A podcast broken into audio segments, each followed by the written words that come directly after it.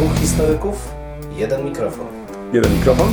Dwóch historyków? No nie, ale to znowuż mi wszedłeś w paradę. No tak zazwyczaj się dzieje. Profesor Krzysztof Równiewicz. Profesor Przemysław Wiszewski. Próbujemy nagrywać to, co nas ciekawi, to, co nas kręci, ale zawsze w kontekście historii. No niestety, takie już mamy, że tylko o historii, chociaż czy zawsze na poważnie? No nie zawsze, a przede wszystkim historia to cały świat. To nie tylko to, co minęło, ale też to, co jest teraz. Chcemy pokazać, że w historii można poznawać się w różny sposób. Zdecydowanie w różny sposób i nawet można się nią bawić. Państwo wszyscy widzą, że się uśmiechamy, więc my się też bawimy nieźle. Bardzo dobrze. Dwóch Liczymy historyków, jeden mikrofon. Jeden mikrofon? Dwóch historyków. Jesień, kolego, jesień. No, no, no. Liście opadają. I nie ma się z czego cieszyć, jest zimno i depresyjnie. Dlaczego? No nie wiem dlaczego. Byłeś no dopiero jest, co na no. koncercie, więc jaka depresja? Jest! No, no, wiesz co, co jak co, ale to ja mogłem powiedzieć, że my, my powinienem być w depresji, bo wczoraj byłem na, na koncercie muzyki klasycznej. Choć nie, nie, było bardzo skocznie. Było bardzo O, skocznie. No właśnie, ja tak myślałem, że kolega tam tańczył na podium No właśnie. może nie do końca na podium. No. e, Nie, nie, nie, nie, zaraz, zaraz. Nie, na parkiecie chciałeś powiedzieć, nie na podium. Nie, no właśnie, że wdrapałeś się tam na scenę i tam, wiesz, no, a nie tam, że... Nie, nie, to już myślałem, że, to, że, że, że, że wręczano mi jakąś nagrodę. Nie, nie, nie, nie, nie, kolego, nie, nie. Jeszcze nie. A, tam akurat. Tam Ale, ale kolega wojażuje tak czy siak, jeździ tutaj Kaszuby, Wrocław, Wrocław, Kaszuby, tak, Wejherowa, tak, Wrocław. tak, tak. Uczestniczyłem w bardzo ciekawej dyskusji. O, widzisz, to może jedno, dwa zdania. I jak się okazało, to była premiera, bo dotąd nikt nie wpadł na pomysł taki, że mogą na przykład przedstawiciele z Dolnego Śląska dyskutować z przedstawicielami Kaszub o y, w tożsamości. I wyobraź sobie, to wszystko zrobiła, mm, zrobiło Muzeum ym, Kaszubskie w, w, mm, w Kartuzach. I to była świetna dyskusja, świetna debata. No tak, ale ja już pisałem koledze, że kolega zgodnie z tym tytułem klasyką fil, filmów e, chińskich, to taki Chińskich? Uśpiony Kaszuba, ukryty wrocławianin i on tam czasami... A, no to ja tak się szykuję do skoku wielkiego. Tak, tak, tak, tak. No, ale póki co zbieram siły, także wiesz, to, to, to tak nie jest. No tak, jesień, e, jesień, prosto, jesień, no, no, jesień, tak. wiadomo. Ale niezależnie od tego, chcę tylko raz, może korzystając z okazji, podziękować jeszcze raz za to piękne zaproszenie. Poza tym mm, myślę, że w, to był dobry początek, bo, bo przecież nie wszystkie rzeczy udało nam się przedyskutować. Ale już y, ta sama dyskusja pokazała, że, że warto po prostu rozmawiać i że warto w, na tematy, które by się wydawały dla nas oczywiste. Ale o właśnie, czy wiesz, że Kaszubi są, y, w, w, patrzą, spoglądają na nas z zazdrością? Bo graniczymy z Czechami? Nie, wcale nie. Dowiedziałem się, że na przykład zazdroszczą nam tego, że my mamy narrację o tym, jak opowiadać. O, To znaczy, jak opowiadać o przeszłości Dolnego Śląska albo Śląska bez jakichś takich mm, oporów. O, ja im mogę czy coś było. tak. Czy coś było. Proszę Państwa, pióro do wynajęcia to ja. No tak, chcę tutaj powstać drugi Labuda. No, także Nie, to nie śmiałbym. To Nie Nie, śmiał. gdzie w życiu. A tak, a propos, byłem też w książnicy imienia profesora Labudy. Słusznie. Polecam ci, polecam Tak, ci, bo tak, przepiękna wystawa w, w, zrobiła na mnie wrażenie. Mhm. Abstrahując od tego, że mogłeś zobaczyć i dzieła profesora i Mhm. tak dalej, i tak dalej. To bardzo mi się spodobał pomysł na wystawę. Dzieje Kaszubów poznajemy poprzez wypowiedzi profesora, ale one są takie nietuzinkowe. To znaczy, wiesz, e, zgromadzono tutaj sporo różnych anegdot. Należałoby je sprawdzić, czy, czy tak faktycznie było, czy też nie, ale tak jak w każdej anegdocie, coś tam naprawdę pewnie, pewnie zostało e, tak, a nie inaczej sformułowane, ale to jest to zrobione w taki sposób, że polecam, polecam, bo, bo to nie jest też taka wystawa, do której jesteśmy czasami przyzwyczajeni, jakaś taka witryna, w, że, że wiesz, wszystko za szkłem i tak dalej. Nie, nie, tutaj możesz podejść, możesz sobie wyciągnąć szufladę, em, możesz sobie obrócić planszę, no, sporo jest takich e, elementów e, ruchomych, co pewnie w, i dzieci zainteresuje, czy młodzież generalnie. Um, niezależnie od tego, mm, e, w, jest to wystawa, którą koniecznie trzeba zobaczyć. No chętnie, do Wejherowa chętnie Bardzo lubię Kaszuby. Akurat w tym roku nie, nie udało nam się być nad morzem, ale jak tylko się uda, zawsze. No i chleb z ziemniaków. propos, Chleb z proszę ziemniaków. Państwa, proszę Państwa, ponieważ tak, y, to jest przytyk naturalnie do kolegi, ponieważ to nie jest tak, że on Przytyka się. nigdzie nie wyjeżdża, on też wędruje, on też nawet chciał na jakąś śnieżkę się Śnieżnik, i tak śnieżnik, dalej. to inna A proszę, góra. A ja, skoro byłem w Kartuzach, to pomyślałem sobie, że hmm, pomyślałem też o koledze O, to już i jego zainteresowaniach. To już do Y, książek? Nie, nie, nie, nie, nie, na razie do tak zwanych suwenirów. O suwenirów. O Tak, suwenirów. boskie. Pomyślałem sobie, że skoro lubi te kaszuby, a przed chwilą Mm. potwierdził, no to dobrze byłoby, gdyby jeszcze trochę się douczył, no i tak. No wiedziałem. Timeo Ruchniewiczo sed dona ferentes. W sposób Proszę państwa, taki Timeo. kompetentny zaczął te kaszuby zwiedzać. Pomyślałem sobie, że co jak co, ale książka powinna go zainteresować. Mianowicie ukazał się przepiękny przewodnik po kolegiacie w Kartuzach. O, O, i wręczam Dziękuję koledze. bardzo. Bardzo proszę. To kolego, prezent dla ciebie. Bardzo przepiękny. Proszę Państwa, tak z, takim, to, to z podtekstem takim, że jak kolega będzie też wyjeżdżać, to zwróci uwagę. Tak, tak, ja, ja, się, już dom, ja tak, się już tak. domyśliłem, że tu jakaś recyprokacja musi nastąpić, także dobrze, dobrze, dobrze. Dlaczego ty używasz takich dziwnych słów? No bo jak mi Recypo- dałeś od razu taki, gdzie takie piękne barokowe rzeczy są, no to co ja mogłem Nie, powiedzieć? no nie tylko barokowe, no zobacz, także tam i średniowieczne są No, elementy. skorupa jest średniowieczna, ale środek jest barokowy. No i gadaj, i były. gadaj człowieku z tym kolegą. No. Wiem, byłem. A. By, byłeś w środku? No W środku nie. A Właśnie w widzisz, a środku widzisz, nie. a widzisz, to zwróć uwagę, jak będziesz Mhm. e, wchodzić na anioła z kosą, który symbolizuje śmierć. No litości, I no odmierza, I odmierza nam czas. A tak a propos czasu. Właśnie. Nowinki i starowinki, kolego. No i dobrze, znaczy nie będę, nie, nie będę, Do tematu naszej rozmowy. ale za to ja postanowiłem, że dzisiaj powiążę nowinki z naszym tematem. Nie będę zdradzał tematu, natomiast nowinki mam O. chyba ze trzy nawet. o, proszę. Tak, bo najbardziej znana dotyczy oczywiście Leszka Białego, który kiedy papież. A przypomnij, kto to był w ogóle ten No Leszka? książę taki Aha, był, no. krakowski. No, Musisz ostatni. mi, przy, musisz mi od Dobrze, czasu do czasu dobrze. przypomnieć. No, wiesz, proszę bardzo. Dla ciebie to taki jak, jak wiesz, Ruchniewicz tutaj naprzeciwko. No. Leszek Biały w każdym razie, proszę Państwa, ostatni z książąt, który był traktowany jako taki nie, no niedyskutowany e, senior w, wśród piastów. Zresztą zginął tragicznie w trakcie zamachu w Gąsawie. To z tego chyba najbardziej jest znany. Ale między innymi papież wzywał go do udziału w krucjacie. No i to chyba druga rzecz, z której jest znany, na co on odpowiedział, zgodnie z trochę z legendą, że nie może wziąć w niej udziału, bo tam piwa nie ma.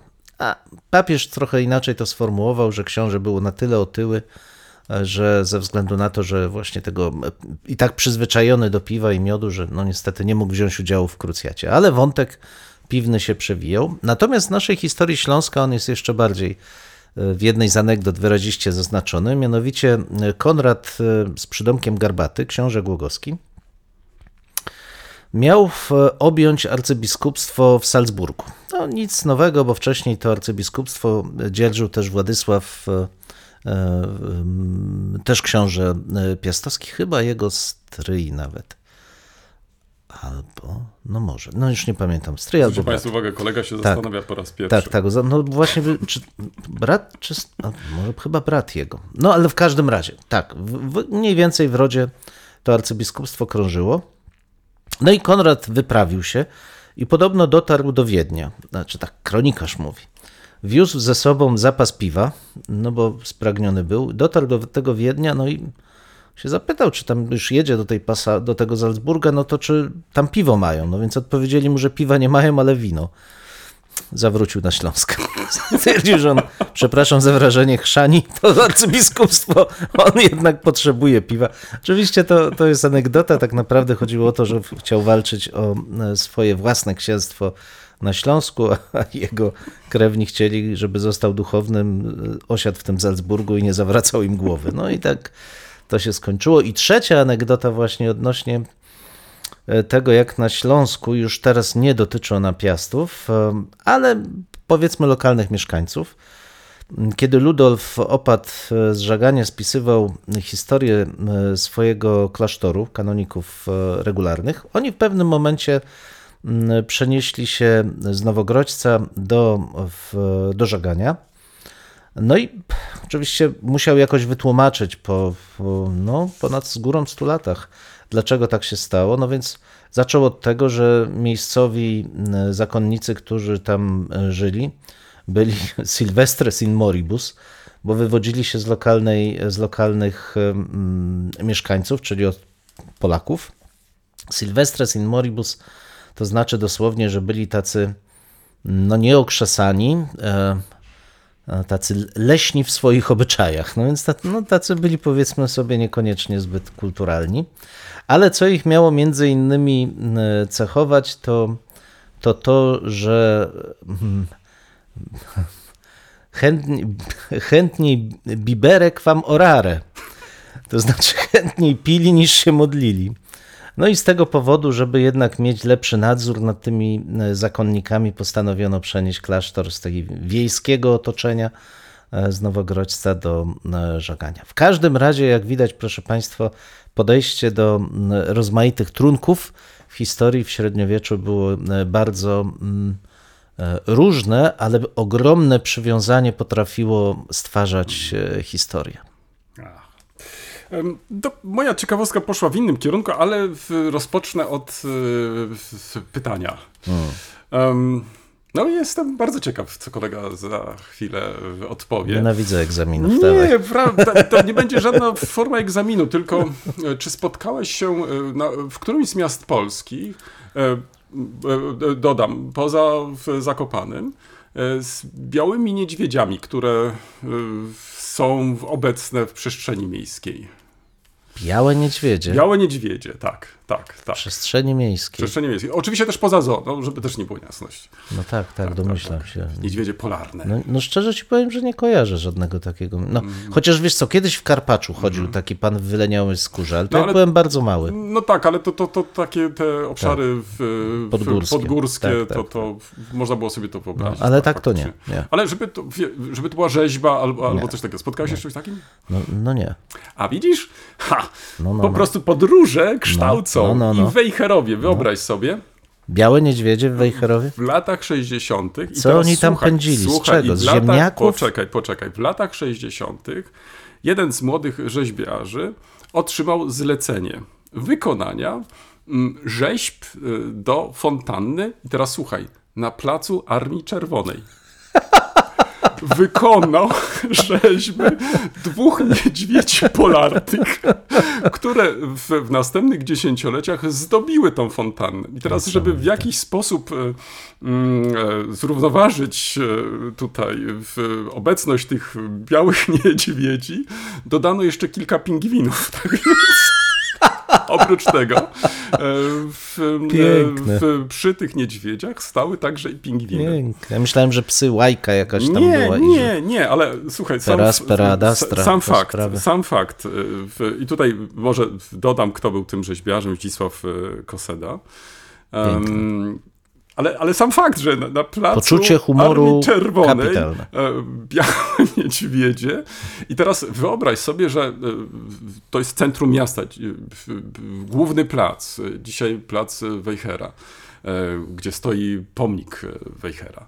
Em, To fontanna ta cieszyła się ogromnym powodzeniem. No ja się nie dziwię. Nie jestem w stanie ci powiedzieć, ile setek zdjęć pewnie powstało w, w, w, z tą fontanną w tle.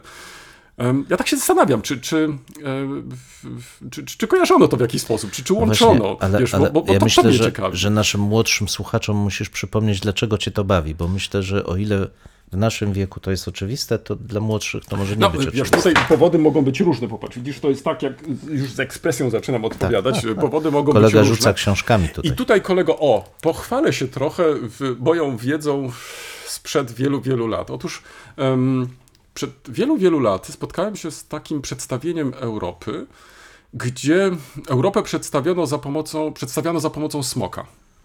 No i e, tutaj jak smok, to też przypisano poszczególną e, częścią tego smoka e, konkretne państwa.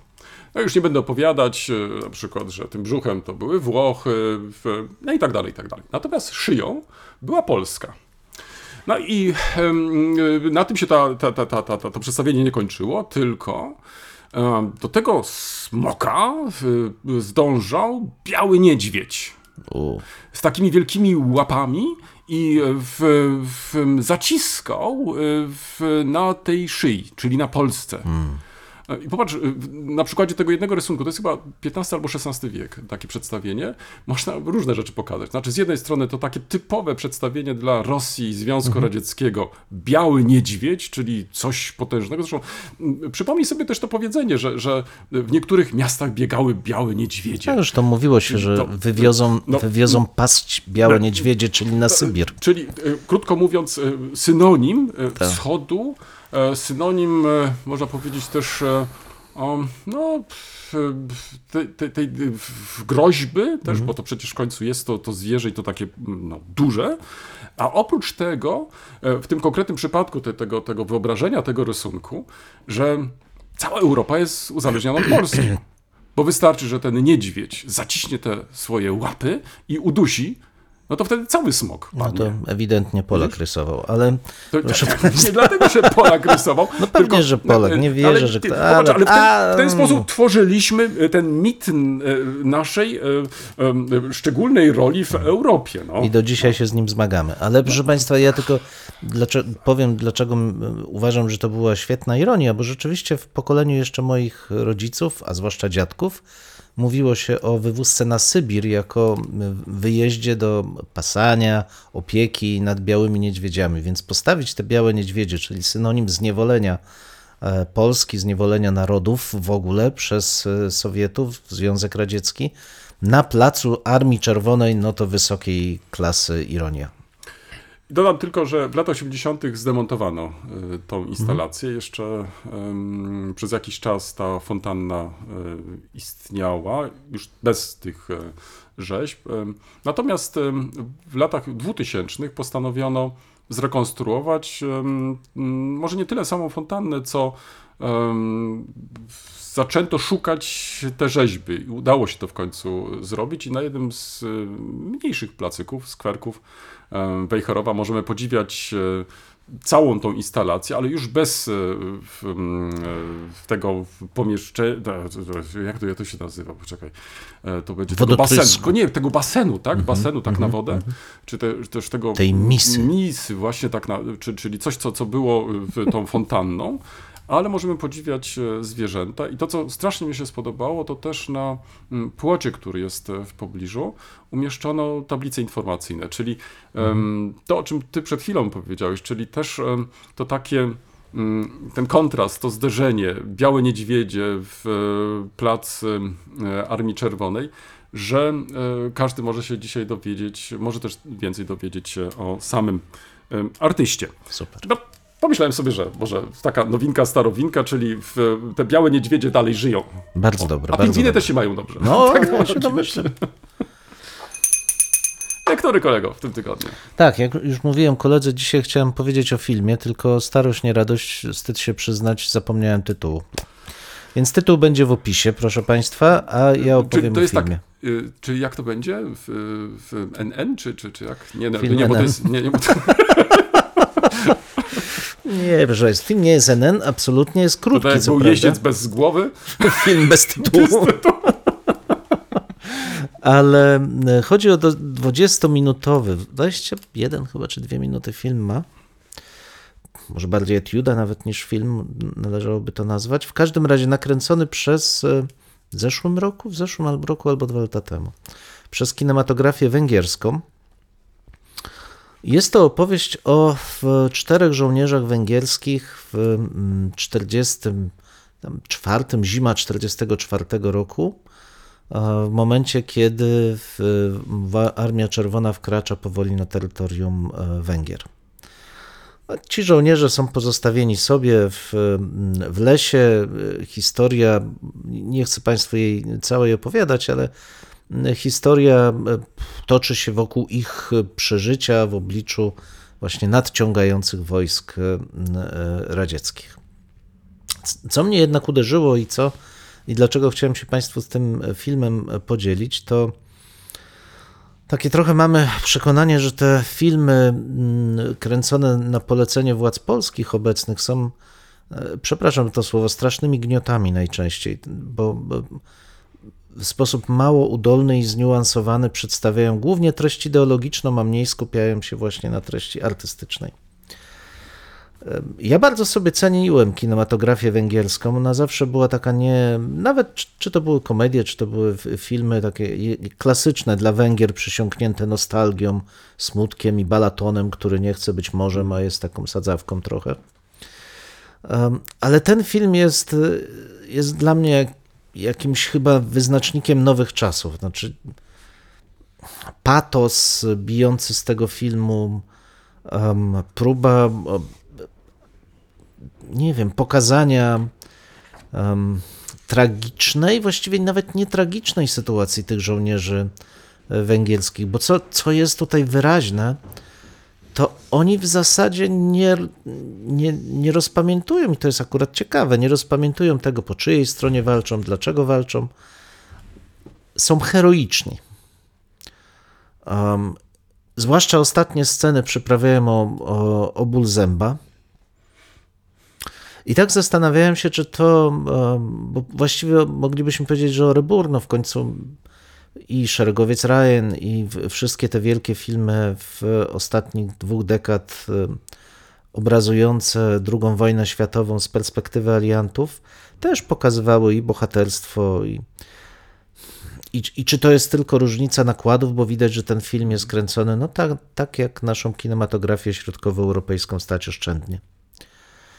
Ale przekaz jest jednak inny. Tam w moim odczuciu w tych filmach historycznych, zwłaszcza wspomniany Szeregowiec Ryan, ale nie, i nie tylko, też bardzo popularny serial Kompania Braci, na podstawie zresztą wspomnień mm, w żołnierzy, starały się pokazać perspektywę osób realnie biorących udział w konflikcie.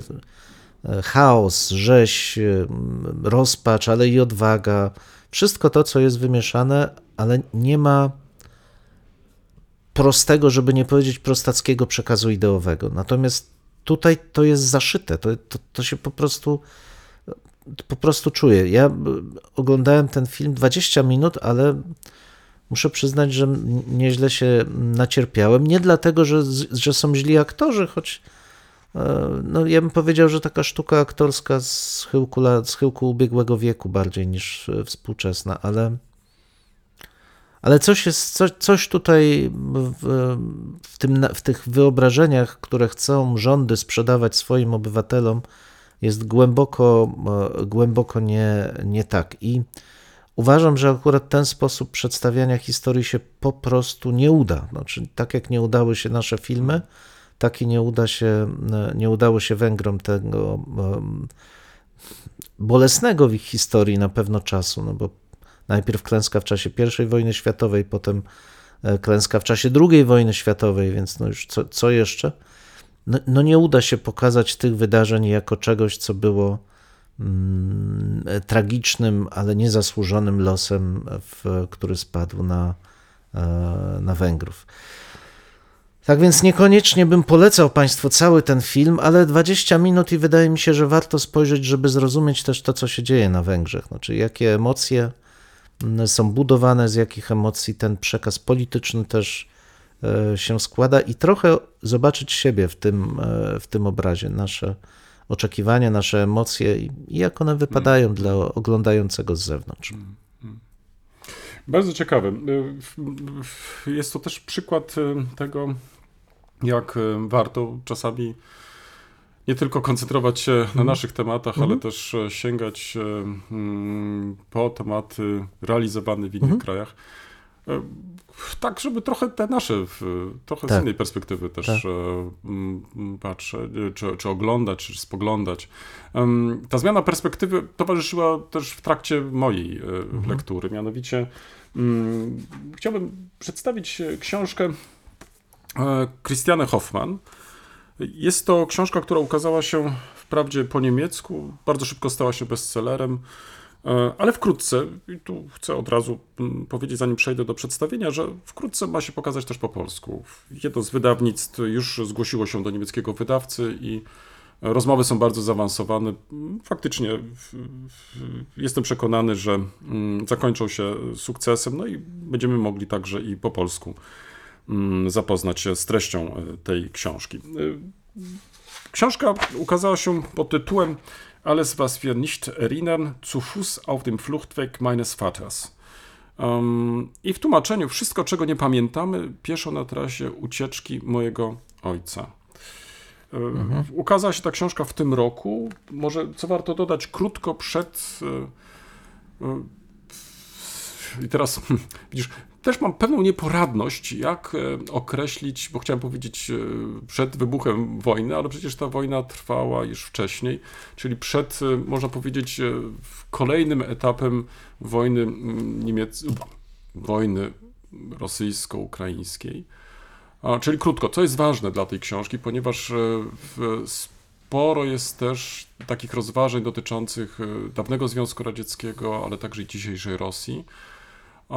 Ale nie sądzę, żeby mm, po tym, jak e, ta książka się już ukazała, wybuchła wojna, żeby mm, te uwagi autorki zdezaktualizowały się. One są nadal aktualne. Czego dotyczy ta książka? Jest to przykład książki drogi. Ja też ją tak określiłem, to znaczy jest y, to e, książka też e, list, ponieważ autorka stara się w sposób taki symboliczny rozmawiać poprzez e, formę listu ze swoim zmarłym ojcem. Ojcem, który pochodził z e, Dolnego Śląska, albo inaczej, ze Śląska, może nazwijmy to tak, bo Różyna to jest tak miejscowość e, na Śląsku Opolskim. I w, następnie w, uciekł wraz z rodziną jako młody chłopiec do e, Niemiec. E, Ostatecznie znalazł się w Niemczech e, Zachodnich. I po wielu, wielu latach jego córka postanowiła mm, przejść tą trasę właśnie mm, ucieczki rodziny, ojca i odwiedza te miejscowości, gdzie ten tak zwany trek, czyli ten cały pochód zatrzymywał się na nocleg. I w, jest to dla niej bardzo dobra okazja, żeby mm, nawiązać rozmowy z mieszkańcami. E, Wcześniej uczyła się języka polskiego. Może dwa słowa o samej autorce. Jest e, dziennikarką.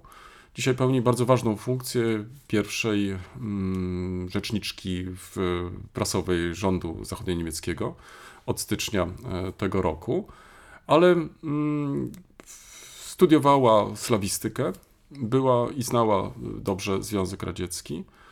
Później e, zrobiła karierę dziennikarki, pracowała dla głównych tytułów prasowych e, niemieckich, dla Frankfurter Allgemeine Zeitung, czy też Der Spiegel. Była korespondentką w Moskwie, ale także i w innych krajach. Także można byłoby powiedzieć, że miała świetne przygotowanie merytoryczne, znała bardzo dobrze region, ale oprócz tego, oprócz e, znajomości języka rosyjskiego, także zaczęła uczyć się języka polskiego, co jej bardzo pomogło podczas tej wyprawy, którą odbyła, co ważne, także zimą, tak jak to było w roku 1945, ale zimą 2020 roku.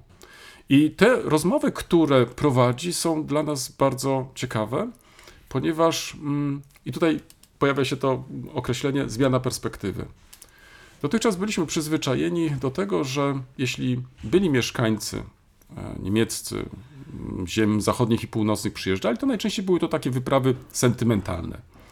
No bo to najczęściej gdzieś e, w, z tyłu głowy miało się te relacje, opowiadania i tak dalej, i tak.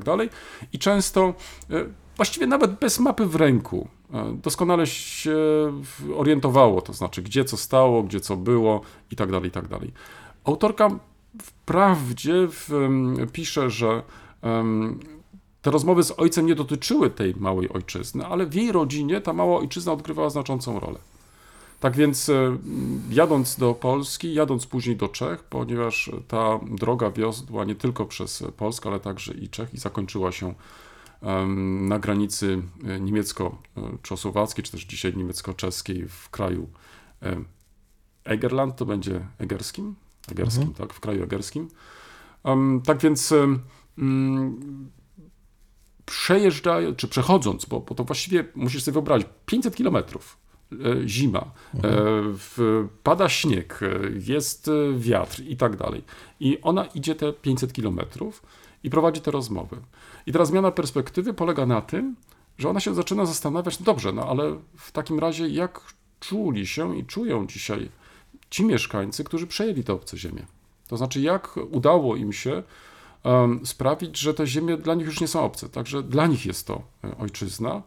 E, I co dla nich oznacza e, ta konfrontacja z przeszłością i z teraźniejszością.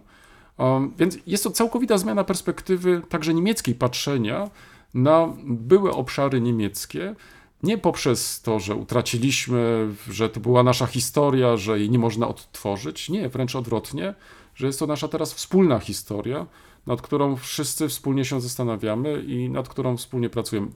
Muszę powiedzieć, że czytając y, kolejne karty tej książki, autorka mnie przekonywała. To znaczy, to, to jest także i mój sposób y, patrzenia, myślenia w, kategoriach otwartego regionalizmu, gdzie tak naprawdę mało jest istotne, czy to jest polskie, niemieckie, żydowskie i tak dalej, że tak jak to Karl Schlügel wielokrotnie domagał się, żeby w przestrzeni czytać czas, tak ona, y, wędrując od wioski do wioski, rozmawiając e, z przygodnymi ludźmi. I to jest ta ogromna wartość, bo ona nie rozmawia z Wiszewskim, z Ruchniewiczem, tylko ona rozmawia ze zwykłymi ludźmi i dzięki temu mamy trochę taki inny, bym powiedział, bardziej zróżnicowany obraz. To znaczy nie jest on przeintelektualizowany, on nie jest też takim obrazem, który by, mm, jakby to określić, e, mm, e, był podbudowany wiedzą, e, jakimiś pracami i tak dalej. Nie, to są po prostu zwykli, spotkani ludzie, którzy z nią dzielą się takimi czy innymi uwagami. Jest kilka wątków, które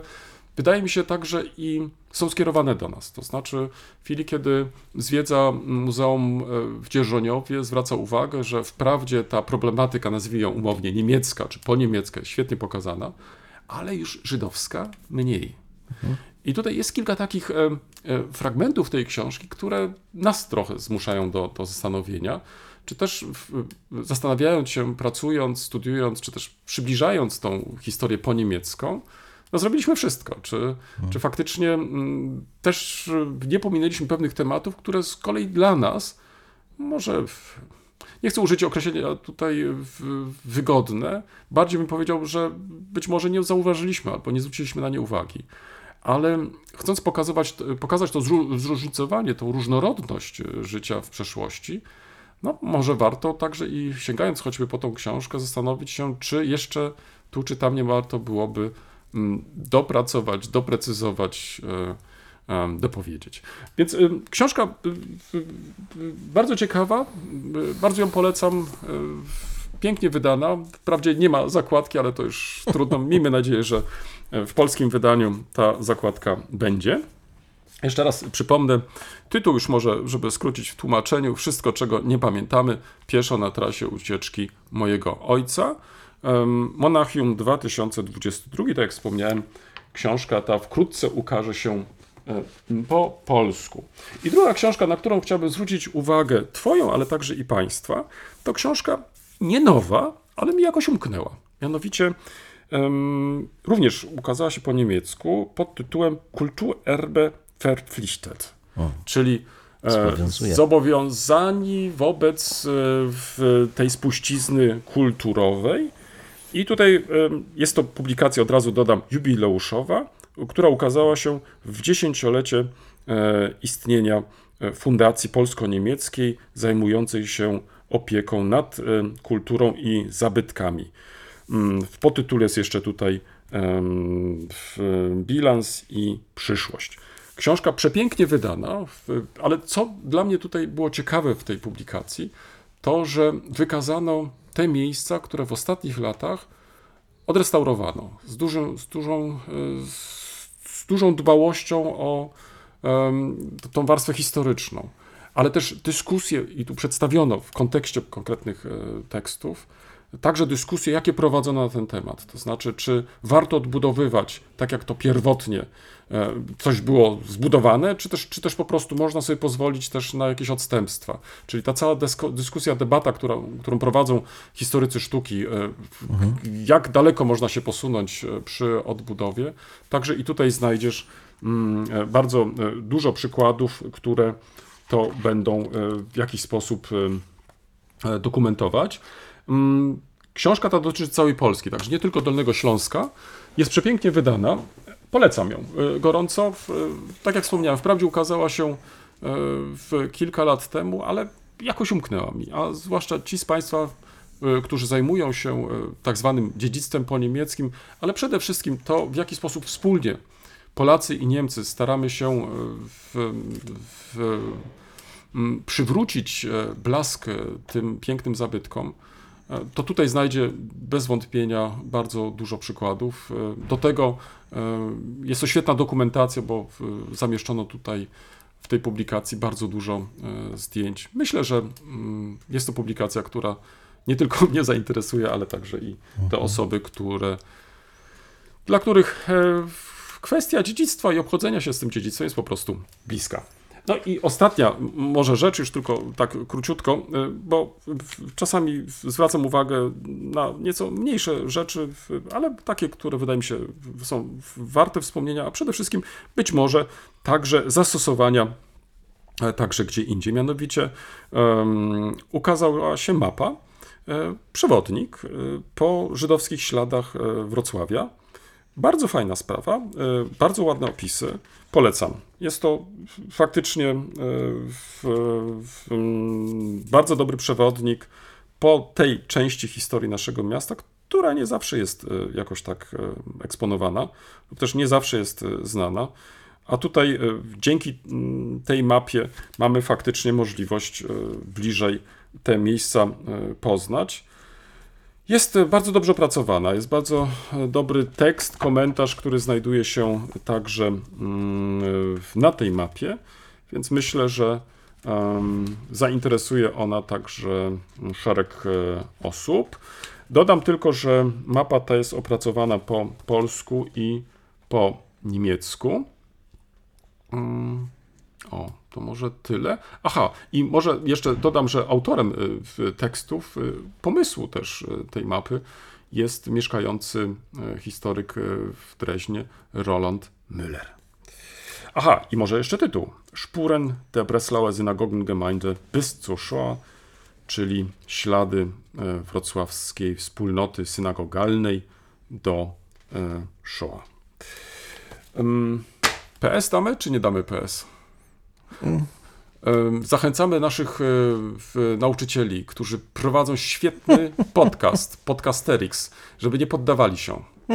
Zdajemy sobie z tego sprawę, że być może początek roku szkolnego jest e, przytłaczający, ale czekamy na kolejne odcinki. Tak jest, ale proszę Państwa, właśnie dwie rzeczy mi się tutaj ładnie łączą, bo e, przejrzałem tą książkę, którą kolega dał. Rzeczywiście, moim zdaniem, tytuł świetny. Ja bym to chyba przetłumaczył tak, że dziedzictwo kulturowe zobowiązuje. Też zobowiązuje, tak. Tak. Tak. I o tyle w, łączy mi się to z naszymi kolegami z Podcasterixu, że miałem okazję prowadzić e, część szkolenia w, do, dla nauczycieli dotyczących tożsamości regionalnej, regionalizmu, w, e, uczenia historii regionalnej. I w trakcie dyskusji padło takie stwierdzenie, że e, w zasadzie na Dolnym Śląsku to, co my traktujemy jako tożsamość regionalną, tą tożsamość kulturową polegającą na przyswojeniu dorobku kulturowego, który e, tutaj na, na ziemiach zachodnich się znajdował i uznaniu tego za swoje jako część naszej kultury regionalnej, to tak naprawdę jest wynik e, oddziaływania niemieckiej soft power. I tutaj ta książka pokazuje, jak ta soft power właśnie działa w postaci tego e, stowarzyszenia. Natomiast jedyną, jedyną właściwą kulturą tu na ziemiach zachodnich, kulturą regionalnym powinna być kultura kresowa. Że to jest ta jedyna żywa kultura polska, która powinna tutaj rozkwitać. I Ja przyznaję, że trochę dyskutowałem, ale to trudno dyskutować z takimi mm, stwierdzeniami, ale to pokazuje jeszcze, jak wiele, jak wiele przed nami. To znaczy, jak, jak wiele też powinny zrobić dobre wizyty w obrębie nawet naszego własnego kraju. Znaczy, te, tego typu stwierdzenia powinny być konfrontowane z jakimś pobytem dłuższym tutaj, na tych ziemiach.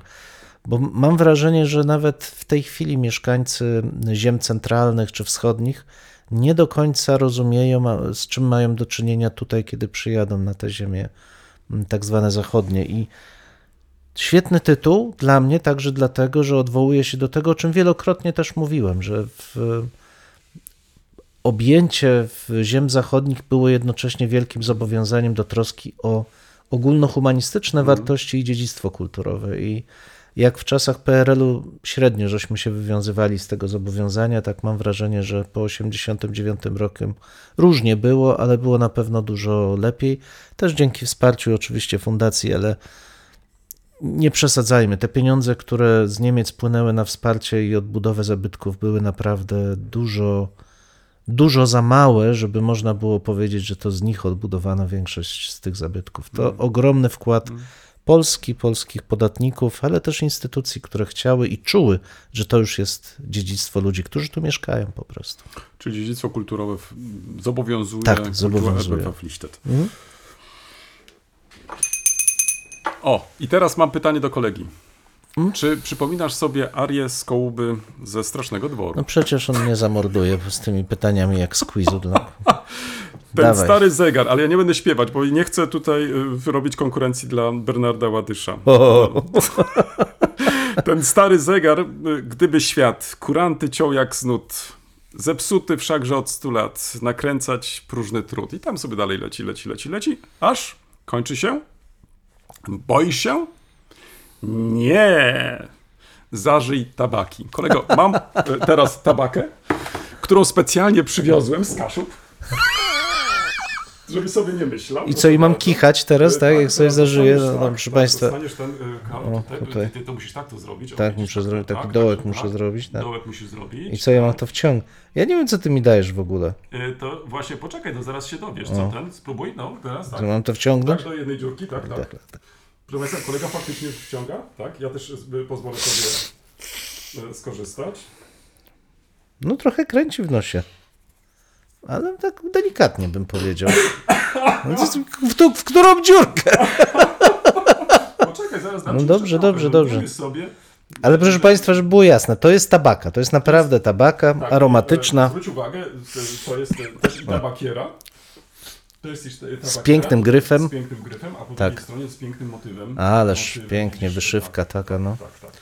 Pięknie to wygląda. Proszę Państwa, i to naprawdę kręci w nosie. Choć, jeżeli ktoś chciałby takich ekstremalnych, to ja pamiętam warunków, to y, najlepszym dowcipem z moich czasów studenckich, kiedy jeszcze wchodziły nowe przyprawy, było potrząśnięcie puszką z pieprzem cayenne i poproszenie o powąchanie. Ale wiesz, czego brakuje? Bardzo brakuje i niestety, ale to nie, nie znalazłem y, w, w, w sklepie, bo, bo o ile Ciekawe. oryginalną tabakę w chmiel nie mogłem kupić, y, okazuje się robioną, mam taką nadzieję, robioną przez arcymistrza, arcymistrza y, w zawodach, y, bo są też i takie zawody na zażywanie tabaki, właśnie organizowane w Chmielnie, chyba, jeśli się nie mylę, od 10 lat, to czego nie kupiłem, to nie kupiłem takiej chusty. Jest taka przepiękna chusta, którą miał jeden z moich kuzynów.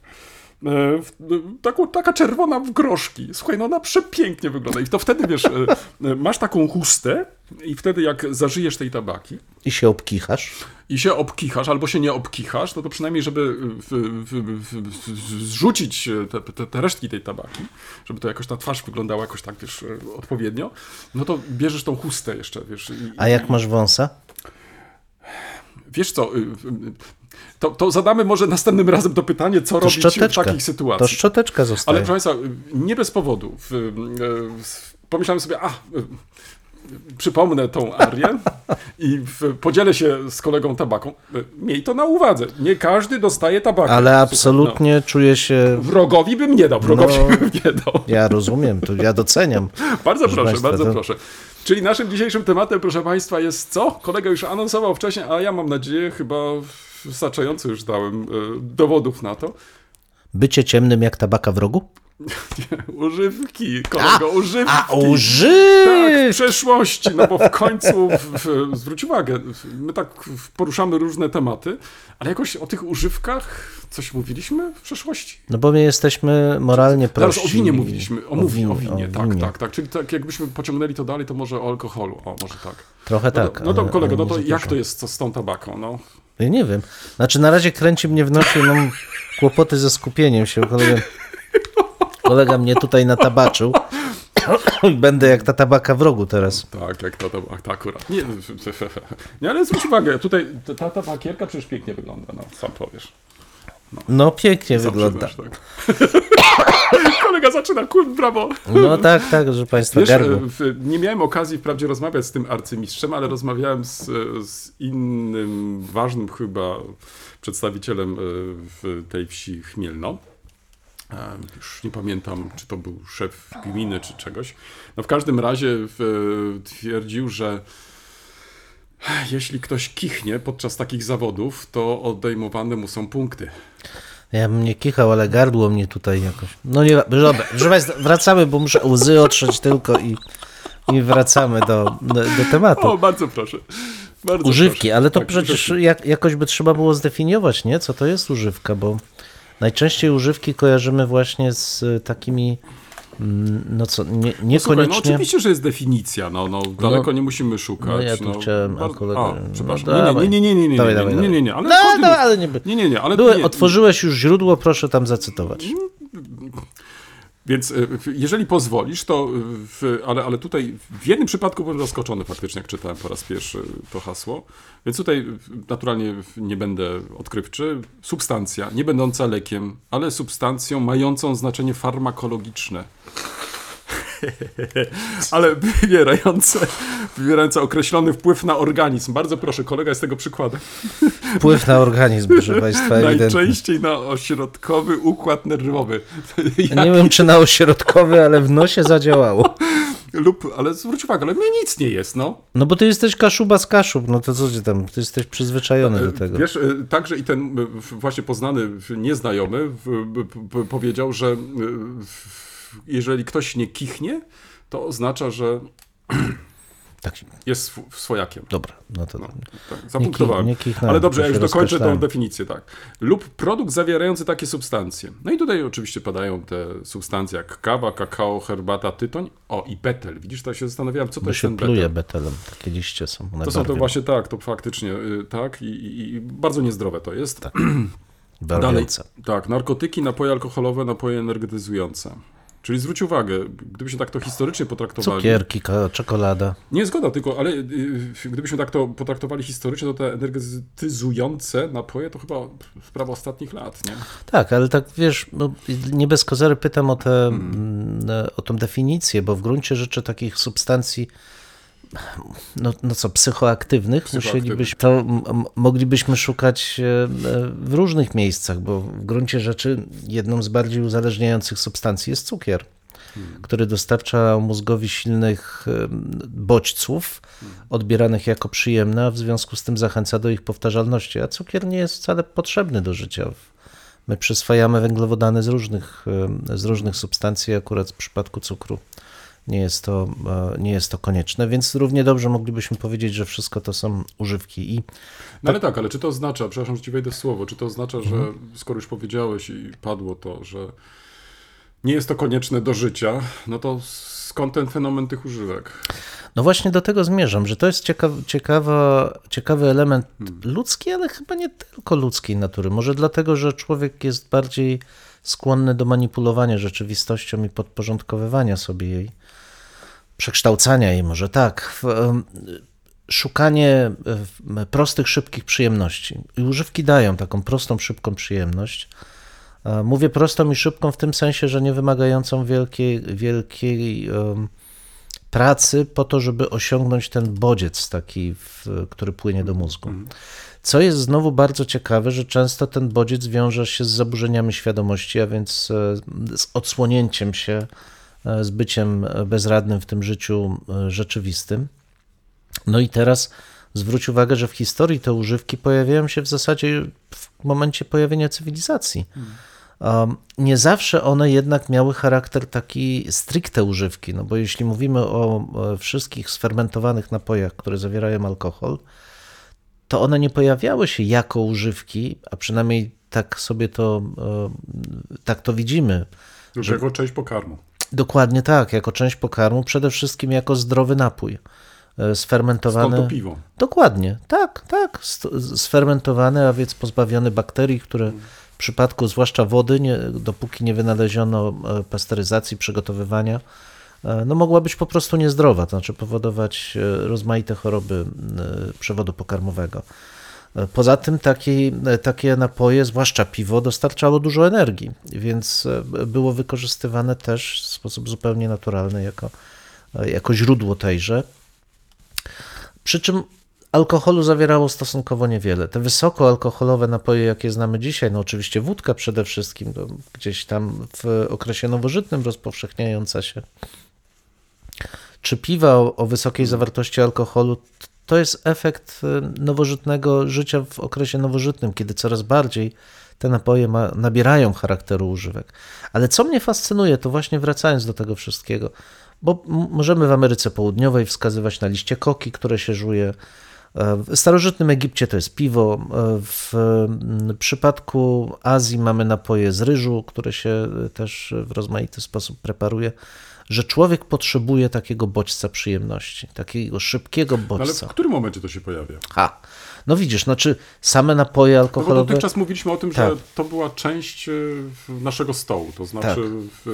polewano jako napój, serwowano i tak dalej. Natomiast, e, czyli krótko mówiąc, było to częścią jakiegoś takiego Mhm. No ale widzisz, dnia codziennego. To zależy co, bo m- masz e, te rzymskie, rzymski sposób, czy grecki właściwie jeszcze, picia wina, czyli z wodą, gdzie jest to traktowane jako, e, jako element e, no, po prostu napoju, No ale we Włoszech to jest do dzisiaj przecież. ale z drugiej strony masz też uczty, w trakcie których pije się stosunkowo w niewielkim stopniu rozcieńczone wino, właśnie po to, żeby uzyskać ten efekt biesiadny, to znaczy, żeby się otworzyć, żeby ten nastrój był odpowiednio energetyzujący. No i wreszcie masz te wielkie bachanalia, gdzie ludzie specjalnie zażywają wino nierozcieńczone po to, żeby no jakby przejść taką fazę bycia w innym świecie już, żeby ten, ten, ta rzeczywistość nabrała innego e, charakteru. Więc to dążenie do tego, żeby wykorzystywać używki mm, nie tylko w celach takich pragmatycznych, bo one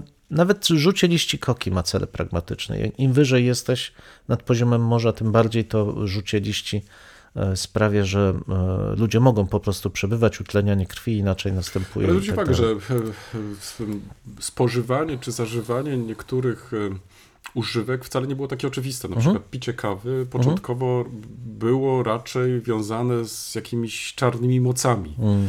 Z jakimś e, Mhm. napojem diabelskim i tak dalej, i tak dalej. To z tego, co sobie przypominam, to nawet kończyło się wypowiedziami papieża, w któregoś Urbana VIII chyba, czy któregoś z nich, e, który po wypiciu w, e, w, takiego garnuszka kawy e, stwierdził, że świetnie smakuje, że, że właściwie to powinno się spożywać po to tylko, żeby dać też kłam, że to jest napój e, diabelski albo diabła rodem. A generalnie chodziło tutaj o to, że, że, że y, to nie jest nasz chrześcijański w tym sensie, to znaczy, że, że to jest skąd inąd. No i y, z takimi sytuacjami przecież też mamy do czynienia. No tak, ale wiesz, no, wszystko to zmierza do tego podstawowego pytania, ale po co my to używamy? No, kiedyś palenie używano, uważano palenie tytoniu też za element zdrowotnościowy. E, Picie herbaty czy picie kawy zalecano jako właśnie lek. No już nie mówię o zażywaniu tabaki, która była powszechnie, powszechnie traktowana także jako forma, mm, forma leku, więc te, to, co my dzisiaj y, jakby dekodujemy jako działania psychoaktywne, takie, które pozwalają maksymalnie krótkim czasie wydobyć z umysłu albo jego lepszą wydajność, no bo kawa trochę temu ma służyć, przecież ma nas ożywić, ma sprawić, że to szybciej będzie, że, że, że lepiej będziemy działać, bardziej wydajniej. Zresztą tak samo papierosy podobno działały, to znaczy zapalenie papierosa też powoduje przyspieszenie e, pracy mózgu, na jakiś czas przynajmniej. No ale te, te wszystkie elementy e, używek są charakterystyczne nie tylko dla człowieka. Zwierzęta także szukają takich roślin, starają się je e, z nich e, korzystać na swój sposób. Cechą charakterystyczną człowieka jest raczej to, że jest w stanie siebie zniszczyć, nadużywając tych używek, czego zwierzęta w zasadzie nie, nie robią. I tutaj pojawia się kolejny problem, to znaczy różnego rodzaju ruchów, organizacji, które w, powstawały, ażeby ograniczyć e, spożywanie, czy wręcz, żeby zakazać e, spożywania tych e, używek. I to chyba jest już e, sprawa XIX i XX wieku i tych ruchów, które były skierowane przeciwko tym właśnie używkom. No tak, bo to cały ten ruch trzeźwości, prawda, który ma wymiar polityczny, też moralny, polityczny, Narodowy. narodowy też w naszym uwagę, przypadku, tak, tak. tak. No ale to, to znowu wracamy też trochę do tych wy... Y, y, Pozwól, że, że w- może taka malutka anegdotka. Ja przepraszam, że tak Nie, wchodzę nie, ci cały czas w słowo, ale Dobrze, dobrze. y, w- polecam Państwu, jak będziecie w Kościerzynie, zajdźcie do baru mlecznego. Nie tylko dostaniecie w- w- świetnie, w, w, bardzo dobrą propozycję w karcie, Ale dostaniecie też na przykład porcelanę, gdzie jest napisane PRL i tak dalej, ale to tylko tak na marginesie. Natomiast y, właściciele tego baru zadbali też o kapitalny wystrój i tam się pojawił jeden plakat, który zachęcił mnie do tego, żebyśmy trochę porozważali na ten temat. Nie wiem, czy przypominasz sobie plakat. y, Nie sprawdziłem jeszcze, kiedy on powstał, ale musiał powstać w latach 70. z racji tego, co tam ten plakat pokazuje. Mianowicie pokazuje on mm, taką rodzinę w maluchu. Jest to zestawione z alkoholem, że chcesz mieć malucha, nie pij alkoholu. Czyli zwróć uwagę, stara się tutaj także i w tym przypadku zestawić, e, e, co wtedy uważano za pozytywne, a i co uważano za negatywne. No, alkohol był nie od wczoraj przecież problemem Europy Środkowej, tak oględnie to ujmując. Ale wiesz, co mnie uderza, że. No bo oczywiście możemy mówić o tej całej kulturze picia, o tym, że w, em, z punktu widzenia właścicieli ziemskich, no wiadomo, im więcej pili poddani, tym większe były zyski z karczmy i tak dalej. Nie do końca to jest prawda, różne były te e, różne były mm, e, układy między właścicielem ziemskim a karczmarzem, to, to nie, nie przekładało się to wcale tak, e, tak bezpośrednio, że zmuszano chłopów, żeby pili. To raczej chodziło o to, że jeśli już piją, to niech piją na miejscu, bo rzeczywiście wtedy lokalny właściciel, który prowadził i miał monopol na wyszynk piwa czy właśnie wódki, zyskiwał coś na tym, ale co mnie e, interesuje, to w którym momencie to rzeczywiście stało się problemem. Znaczy, jak pamiętam średniowiecze, to przecież i wino, i, i piwo było dostępne, ale nie przypominam sobie jakiejś głębszej, większej fali e, zastrzeżeń, że, że nadużywano tego alkoholu, że, że działy się jakoś powszechnie straszne rzeczy. Być może czasami coś się wydarzyło, ale ci, którzy rzeczywiście tak nadużywali alkoholu, byli raczej no, wyjątkami i to wyraźnie podkreślano, że to było coś wysoce niestosownego. Ludzie pili, ale mówiąc brutalnie, nie upijali się tak, żeby stawało się to problemem.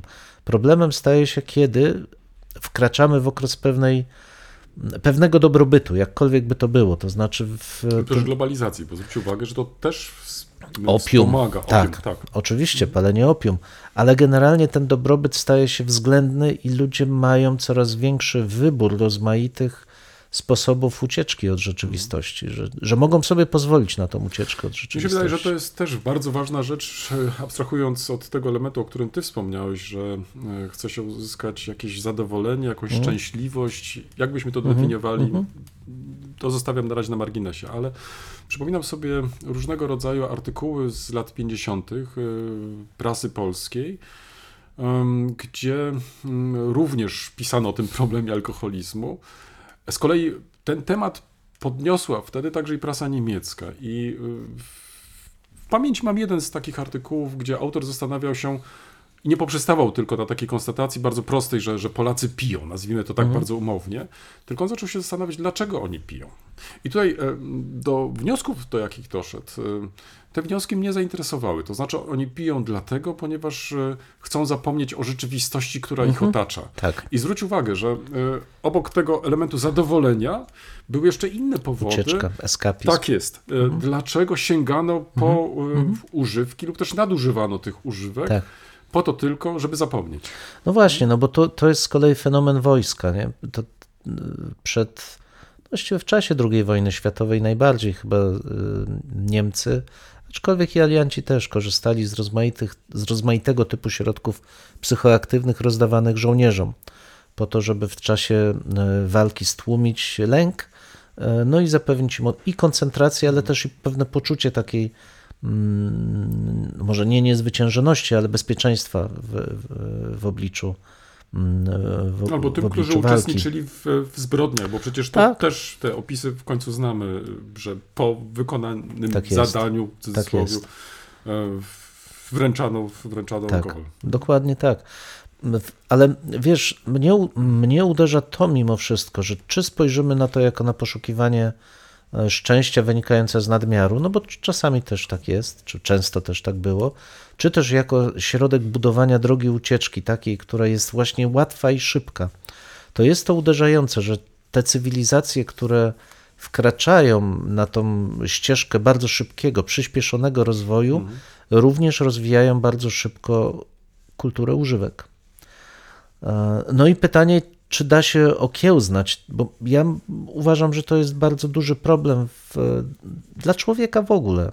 Ludzie są różni oczywiście, jedni lepiej sobie radzą, inni gorzej, ale dla społeczeństwa koncentrowanie się na tej szybkiej przyjemności, czy w aspekcie eskapistycznym, czy w takim bardziej hedonistycznym, to jest problem. Znaczy, to powoduje, że dążymy do tego, żeby jak najszybciej, bez zwrócenia uwagi na rzeczywistość, poddać się takim bodźcom, które są sztuczne. To jest problem, ale cóż, trzeba sobie z tym radzić. To co, to jeszcze raz po tabace? Bo to... Ja się tu zakicham z kolegą.